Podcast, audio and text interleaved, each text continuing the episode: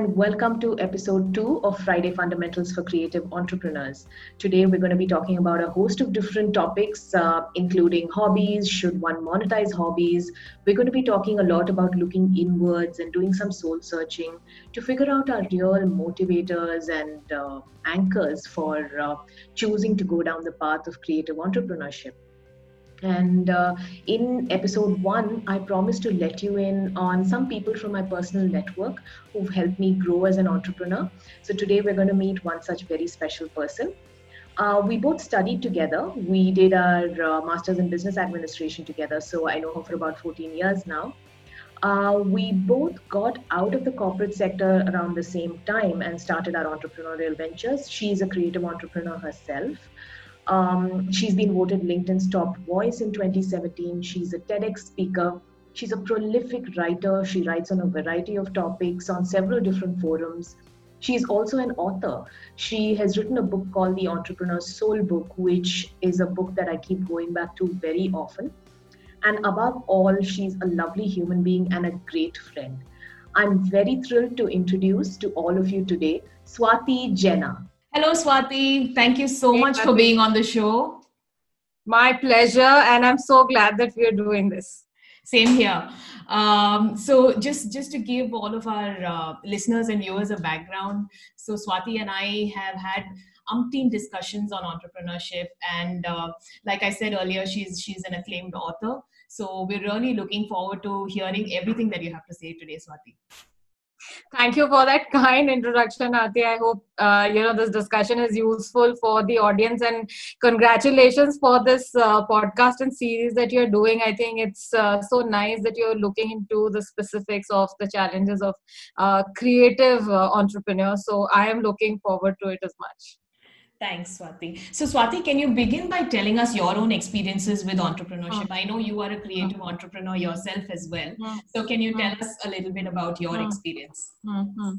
So I have, I am, this is my second entrepreneurial ven- venture. So I tried taking the plunge once earlier in twenty thirteen. I did that for a year. So learning has always been a passion. So my first venture was a learning organization. I did that for a year uh, yeah. and I made, I did make some money. So that's really the benchmark. Can you make some money? Are there some people paying you? So I did make some money, but I realized lot a lot more preparation is required because that was really an unprepared plunge into entrepreneurship. So I went back to work.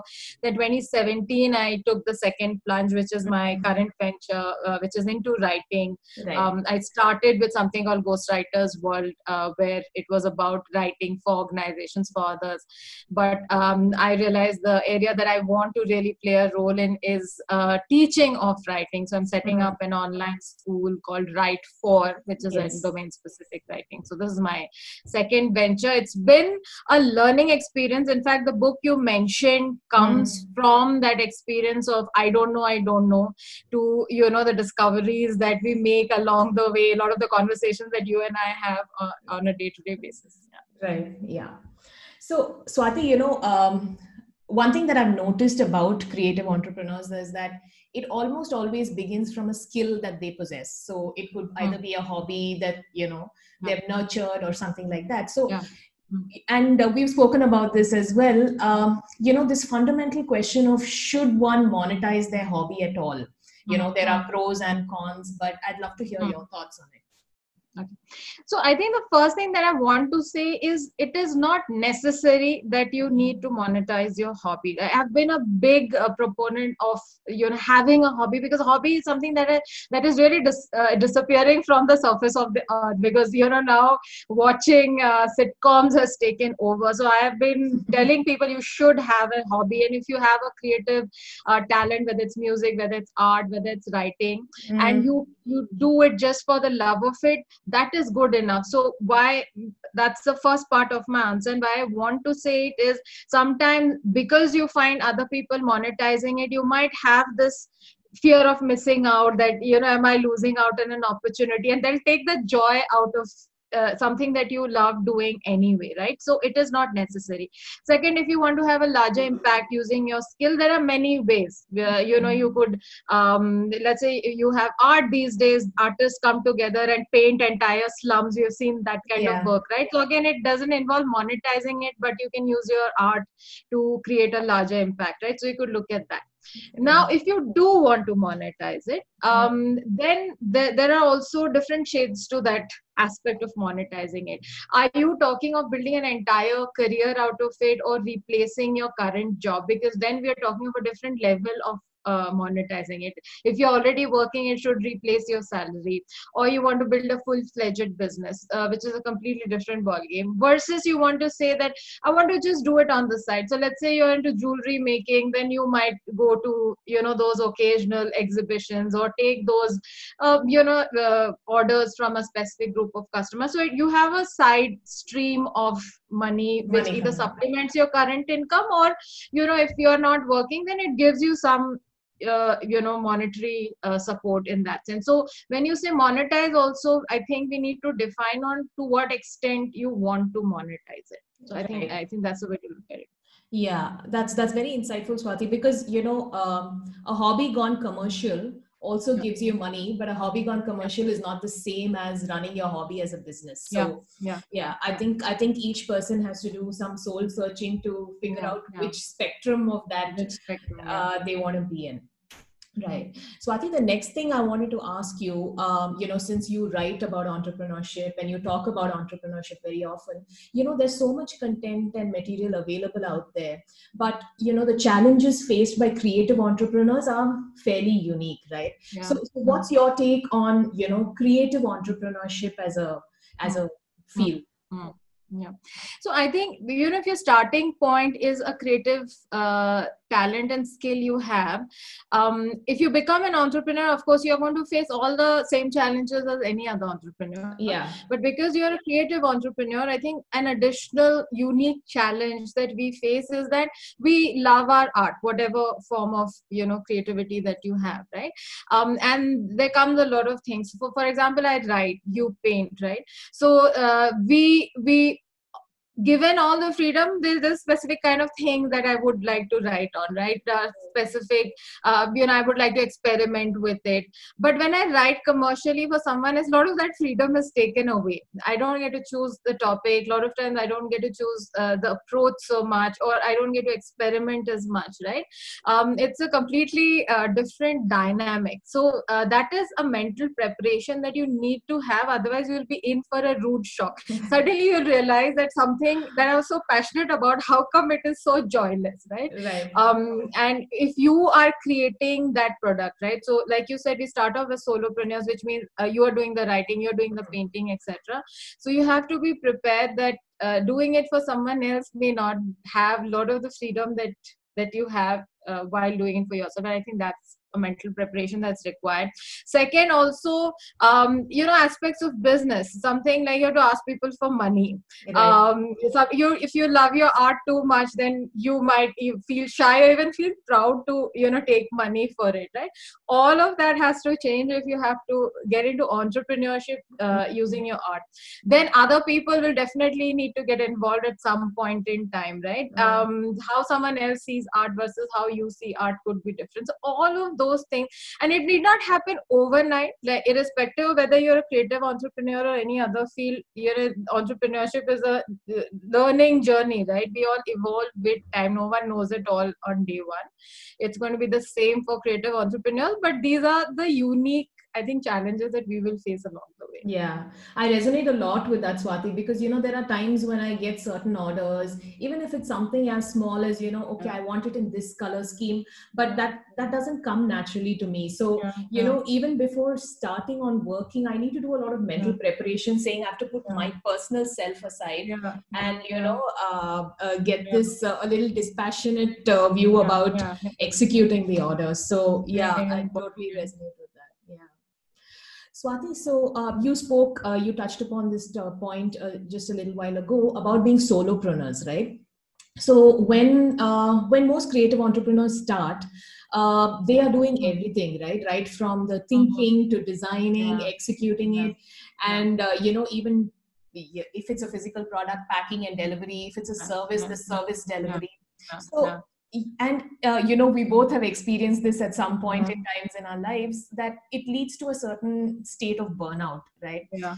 And uh, it so happens that, you know, you have to hustle through that journey. But, uh, you know, what's what's your word of advice for people going through that now? And, uh, mm-hmm. you know, how does one circumvent it if there is mm-hmm. a way to do that? Mm-hmm. So uh, one is initially probably will have to go through the pain. Um, so maybe podcasts like this will uh, at least help people be mentally prepared for what's coming their way. And uh, to be honest, and I think we've had those conversations, these are the most joyless parts of the work, right? You have to, you know, create proposals. So in my work, I had to create proposals or go for meetings and, uh, you know, invoice and that purchase order process and following up for payments. Uh, really the most joyless, you know, killjoy part of the work, but you have to have to do it. Uh, and I, I think that might also slow you down, because if you're also creating the product and then you also have to do all the surrounding things, somewhere your ability of how much volume of work you can take on uh, will slow down. So we'll have to see that in perspective based on how fast or how much we want to grow the business. Um, I think initially doing it yourself Uh, for a while might be unavoidable, but mm. there could be practical ways. So for example, if it is something like billing, et cetera, if you have, you know, some members in the family who could help you out with a part of it. If it's something like packaging, et cetera, you've grown up kids at home, you know, they can be employees, just pay their pocket money as well. It's a good opportunity for them to learn professional work and, you know, actually work for the money that they get. So some of, some of these, uh, you know, people in our ecosystem and surrounding, they can be used. So solopreneurs end up using a lot of, you know, part-timers and these kind of small assignments. Mm-hmm. And then once you have enough scale or enough ability to get at least some of those roles on board, then you do it. So I think it has to be like a gradual process. That is the way uh, to go ahead. But I don't think in the long run, it it is going to be sustainable um, yeah. to try and do the core work as well as the surrounding work yourself. Yeah, yeah. And, you know, uh, we've again spoken about this so often. So, you know, I'd love for you to uh, tell our audience that as well. Like, entrepreneurship is is glamorous, right? Uh, yeah. On the face of it. Uh, but there is a lot of uh, uh, soul searching one needs to do yeah. before even deciding, okay, do I want to go down this path? Because there's a lot behind the scenes that people don't often see. Um, and I know that you've covered it very extensively in your book. So, you know, if yeah. you can just give us and all our audience a sneak peek into what, you know, what you've said in your book, then, uh, you know, that would be great. Yeah.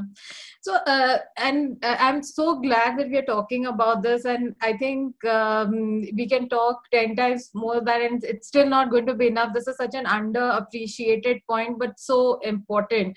In fact, the first chapter of my book says that self-awareness before product idea, right? Mm-hmm. Um, it is, entrepreneurship is a, uh, is a lonely journey. Even if you're not a solopreneur and you have others with you, it is still largely a lonely journey. A lot of times, even the family does doesn't get it. And I talk a lot about even communicating with uh, family, et cetera, because I've experienced that with my parents. Um, but uh, even then, it is, I think, a large, even with an understanding family, it is a it is a lonely journey. Uh, there, there are things that only maybe another entrepreneur would get it if you get to discuss. But often we don't have that much time to uh, talk to each other as well. There aren't such support systems. So a lot of soul searching is required. And I think it is, uh, entrepreneurship is very revealing to yourself, uh, because you discover aspects of yourself that you wouldn't if you were in the humdrum of a job, because there there's so much support systems are yeah. there, right? So yeah. it, it exposes your weaknesses to you as well, which is good if you learn how to take it. So a lot of my weaknesses have been exposed to me, and I'm forced to admit that, you know what, you better start working on these aspects of yourself. But we will not hear this Uh, being talked about openly about entrepreneurs, because think of it, an entrepreneur who's establishing his or her startup, if they start, as much as we're talking of vulnerability, if you're talking about it before you've established yourself, it it will backfire a lot of times. So people maybe won't talk about it unless they have reached the top, and that will only be a few stories. But I think, which is why conversations like these are very valuable, because mm. um, there's a lot of soul searching on whether you have the right mindset, basic things like discipline, um, things like uh, resilience, and these are easy to say, but on a day-to-day basis, when you have to practice it, um, uh, that's why they say it's a learning journey. If you can sustain it, it will make a you know man or woman out of you in a way that nothing else would. Yeah. So Swati, if you were to, uh, you know, pick maybe top two or three things that one must definitely consider before, you know, uh, deciding to be an entrepreneur, what, what would they be? Yeah.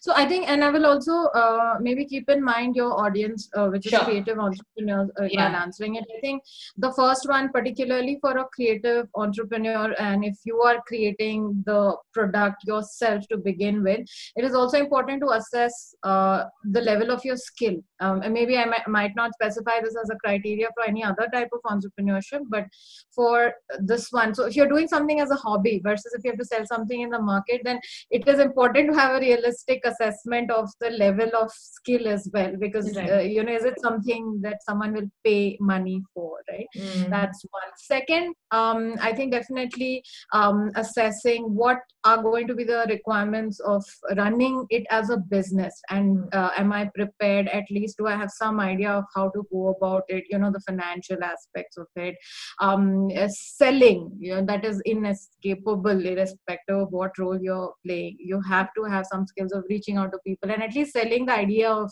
what you're building, et cetera. Okay. Those skills. So have an assessment of your business skills. At least you should have a threshold level of skills. And like I said, all of us refine our skills. We might have different, you know, levels to begin with, but irrespective, we all improve it as we go along the way. Okay. Uh, the third is uh, the entrepreneurial mindset. So uh, in fact, um, you know, if you read uh, my book, um, I talk about it a lot on why do you want to become an entrepreneur. So your first thing about entrepreneurial mindset starts with your reason of why you want to become an entrepreneur. Is it because someone else, my friend also knows the art and she has built a business out of it? Do I want to do it? Or, or someone is so successful and the glamour of it attracts me. Do I want to do it for that reason? Or someone I thought is not that good and that someone is doing well, so definitely I can do it, right? So so if those are the reasons we are becoming entrepreneurs for, um, then it can spell trouble. Vis-a-vis, you know, um, do I have, do you want to, let's say uh, for color company, I've heard you say a little bit of art in everybody's life and that appeals to me so much, right? Mm-hmm. Um, so if you, if you have a deeper purpose, um, or if you have that entrepreneurial knack, which you want to combine with your creativity and then you want to go ahead and give it a shot. I always say if you want to give it a shot, that's a good reason because you are approaching it with honesty um, and objectively, not under any misgiving or hallucination, right? Right. So what's your reason to become an entrepreneur? That needs to be evaluated. Also, you have to check on your financial, the practical aspects, right? Yeah. Uh, things like, are you working currently? Uh, and therefore, will your art immediately replay, be able to replace that salary? Mm. If not, then do you have like a financial buffer, right? And you should always keep a little more buffer than you think you would need. The emergencies, and it always takes longer, and et cetera. Right? Uh, what kind of financial support do you have? Are you the only earning member versus are there others? You know, what are, what are your fallback options? Uh, I also strongly recommend in my book a lifestyle assessment, having a lean lifestyle, which is not just in terms of how many things you have and how much time needs to get spent in maintaining it, you know, how many credit cards you have to juggle with, uh, you know, all the things, even your social commitments, et cetera. Because when you're an entrepreneur, somehow that will Uh, take a lot of focus. So we have to be lean in every aspect of our life, and that assessment is required. Also, talking to family. Mm. They may not all be on board, but at least some level of alignment is required. So all of, you know, these things need to be looked at before we take the plunge into entrepreneurship. Yeah. And I think, uh, I think it'll be a great idea to, uh, you know, link your book. So for the benefit of our viewers, I'll leave a link to the book. It's, it's just an amazing, insightful book. It's like, and I keep telling Swati, it's like talking to your friend. Um, it's not, it's not any rocket science, but you know, yeah. you ask very basic questions. Mm-hmm. If you, mm-hmm. and if you fail to answer them, you know, you suddenly find yourself in a lurch once you've taken the plunge. Yeah. Uh, so, So um, I think I think I should do that. And uh, Swati, you you have you also have a background in product, right? So yeah. uh, mm-hmm. while you started off as an H R professional, you moved yeah. into um, mm-hmm. uh, into being a product manager as well. Mm-hmm. Um, so can you give our uh, audience some insights about, you know, there's this uh, concept of a minimum viable product that anybody who's selling a product at least needs to yeah, come up yeah. with. So, yeah. so how does one go about that, and how can you, how can you assess, say, I mean, how do you test it out in the market? Just yeah. like some basic information. Yeah. yeah. So uh, a very uh, a commonly quoted example of an uh, M V P or minimum viable product in the product world, when we talk of M V Ps, is that of, uh, let's say you're building a bike, right? Uh, a motor bike, uh, that's your end product, that's your envisioned product. So a minimum viable product is like the scooterette, the um, the little um, thing yeah. that the kids yeah. ride. Yeah. yeah. Um, so, uh, uh, and that helps you understand one thing. So a minimum viable product is something that has the functionality of your end product, right? Right. Uh, so your end product takes you from point A to point B. It's a two-wheeler. So Scooterette is a minimum viable product. Of course, it does not have so many other parts. So slowly you build it. Uh, why we build minimum viable products is, um, you know, that's that's what allows us to test our idea in the market. Uh, mm. Is someone willing to pay for the idea? The You might talk about your idea and people might go all gaga, but the test of, you know, the proof of the pie is, are people willing to pay, or they're only happy to get it for free, right? Right, right. Um, if they're not paying, then there is no business. Um, right. So that's why minimum viable product is important. Now in the space of art or, you know, whatever it is. So for example, let me give uh, my example, right? So my, if I'm building writing courses, um, I of course have already a list of uh, areas and courses identified. But yeah. I am not going to launch all my courses at a time. So before I launch my first course, which will go online now, I've actually tested that course by delivering it in an online mode, but in person. So, right. you know, and uh, then I also played around with the fee. So I started with a certain fee and I increased it to a point to say, you know, how much are people willing to pay for it? And after this, they're going to say it's too expensive, right? So I have also tested my price point over a year. I okay. tested the course content, and then I am, uh, you know, launching it. Mm. So that is what the concept of uh, M V P and testing your product, right? So you have to identify then what is unique. If you're into jewelry making, there is something, a certain unique line of jewelry you're going to build, mm. or a certain unique messaging you're going to do. Test it out a bit. And that, and that feedback will also help you improve the product. Right, right. All right. So Swati, um, I, I know we're, we're almost nearing, uh, uh, you know, I blocked off half an hour with you, and thank you so much for taking out time. So I, I want to close this session with, you know, what would be your top, uh, maybe your top advice to an entrepreneur, a creative entrepreneur who's hmm. thinking about taking the leap, you know? So hmm. what would be your advice to someone in that life stage? So um, I would say that uh, plan it out. Um, I, uh, you know, planned transition is all, always better. Um, not to propagate my book, but if you, uh, you know, in my book, it is almost like a step-by-step guide. That's the very yes. reason I wrote that book. Uh, but if, if I were to just uh, tell it verbally also, uh, but I wouldn't be able to say it in as much detail as I wrote in the book, but uh, it's very important to plan it out, right? So uh, your financial assessment, then your own personal business readiness, how you build your awareness, how, you know, how you assess your own skill. So in my book, I've given uh, introspection questions at the end of every chapter. Yes, so you ask yes. yourself those questions. Prepare yourself over six months, one year, even financially, keep a buffer. Mm-hmm. See, you cannot prepare yourself for the entire journey. Neither of us could, right? But you prepare yourself at least for the first one, one and a half year, which is about survival. So okay. by what, one to two years, if you have survived, which means you have nailed your year one and year two, right? So prepare for that. And make a planned transition across all the aspects that I mentioned: family, finances, sure. your skills, business readiness, business idea, et cetera. Sure. I think that's I think that's the one advice I'd like to give. Okay. So thank you, Swati. Thank you so much for your time. There are about ten more questions that I have to ask you. Uh, I think uh, I may have to plan another podcast with you because, uh, you know, we've not uh, covered a whole other section of, uh, you know, what after taking the plunge. Yeah, yeah, yeah. Uh, so, uh, you know, I think uh, that only warrants another podcast with you. Um, hopefully, we'll be able to arrange that soon. And uh, thank you so much for your valuable insights. Uh, and uh, guys, the book is, is amazing, and uh, I keep going back to it very, very often. So we're going to be drawing upon more insights from the book, hopefully in the next podcast, Swati. Yeah. Thank you so much for your time, and thank you for all your inputs. My pleasure. I, I really enjoyed uh, this podcast, and once again, congratulations to you, and thankfully you're doing this, because these are things we must talk about for those of us who have taken, you know, the plunge and walked the path. Maybe it will make it a little easier, a little more sane for people coming after us. So kudos to you for starting this. Thank you. Thanks, Swati, and uh, I hope to meet you soon again. Okay, so that was a cracker of a session from Swati. Such a great way to begin our series of guests on this podcast. Uh, I hope all of you enjoyed this and found this useful. I'm going to quickly summarize my key takeaways from uh, my chat with Swati.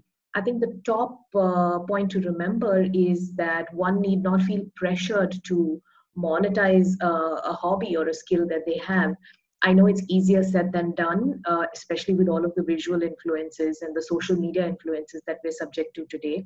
Uh, but I think each one of us have, have to listen to our heart and uh, take a, take a decision that we truly believe in.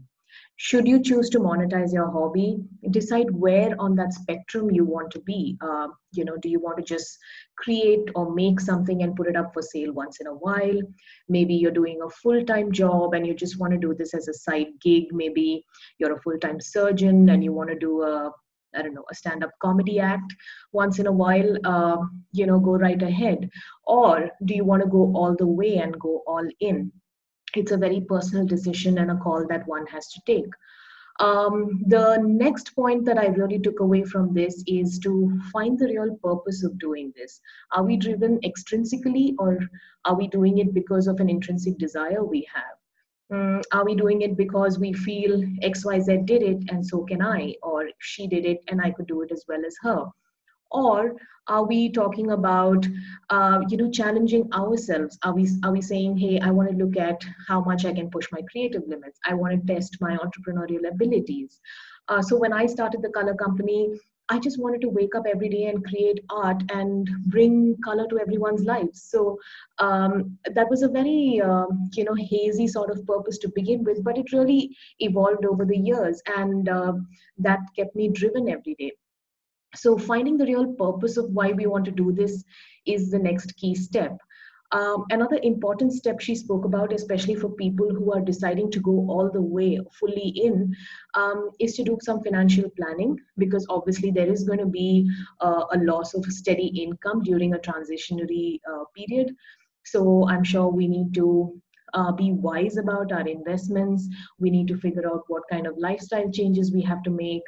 Uh, we have to figure out how we're going to pay our bills, um, and basically a financial backup plan. And the last and most important point that I took away from this discussion with her is about communicating with your near and dear ones. As an entrepreneur, uh, and especially as a creative entrepreneur, if you're doing all of the creation as well as everything else surrounding entrepreneurship, you're going to be really stretched for time, especially in the in the first couple of years of uh, establishing your firm. Um, you're going to be deciding uh, to use your time between work and yourself and your family. And if you are an otherwise very social person, you're going to find yourself saying no to a lot of, uh, you know, social gatherings. You're going to miss that party. You're going to miss that day out with your friends. Um, so it is going to be tough. And I think the onus is on, on each one of us as creative entrepreneurs to keep our near and dear ones in the loop. Um, it's only when you have them fully on board will you be able to uh, balance your time. So those were my key takeaways. I hope you found it useful. I'm definitely planning to have another uh, uh, session with Swati. And if there are any pointed questions that you'd like answers to, please feel free to reach out to us.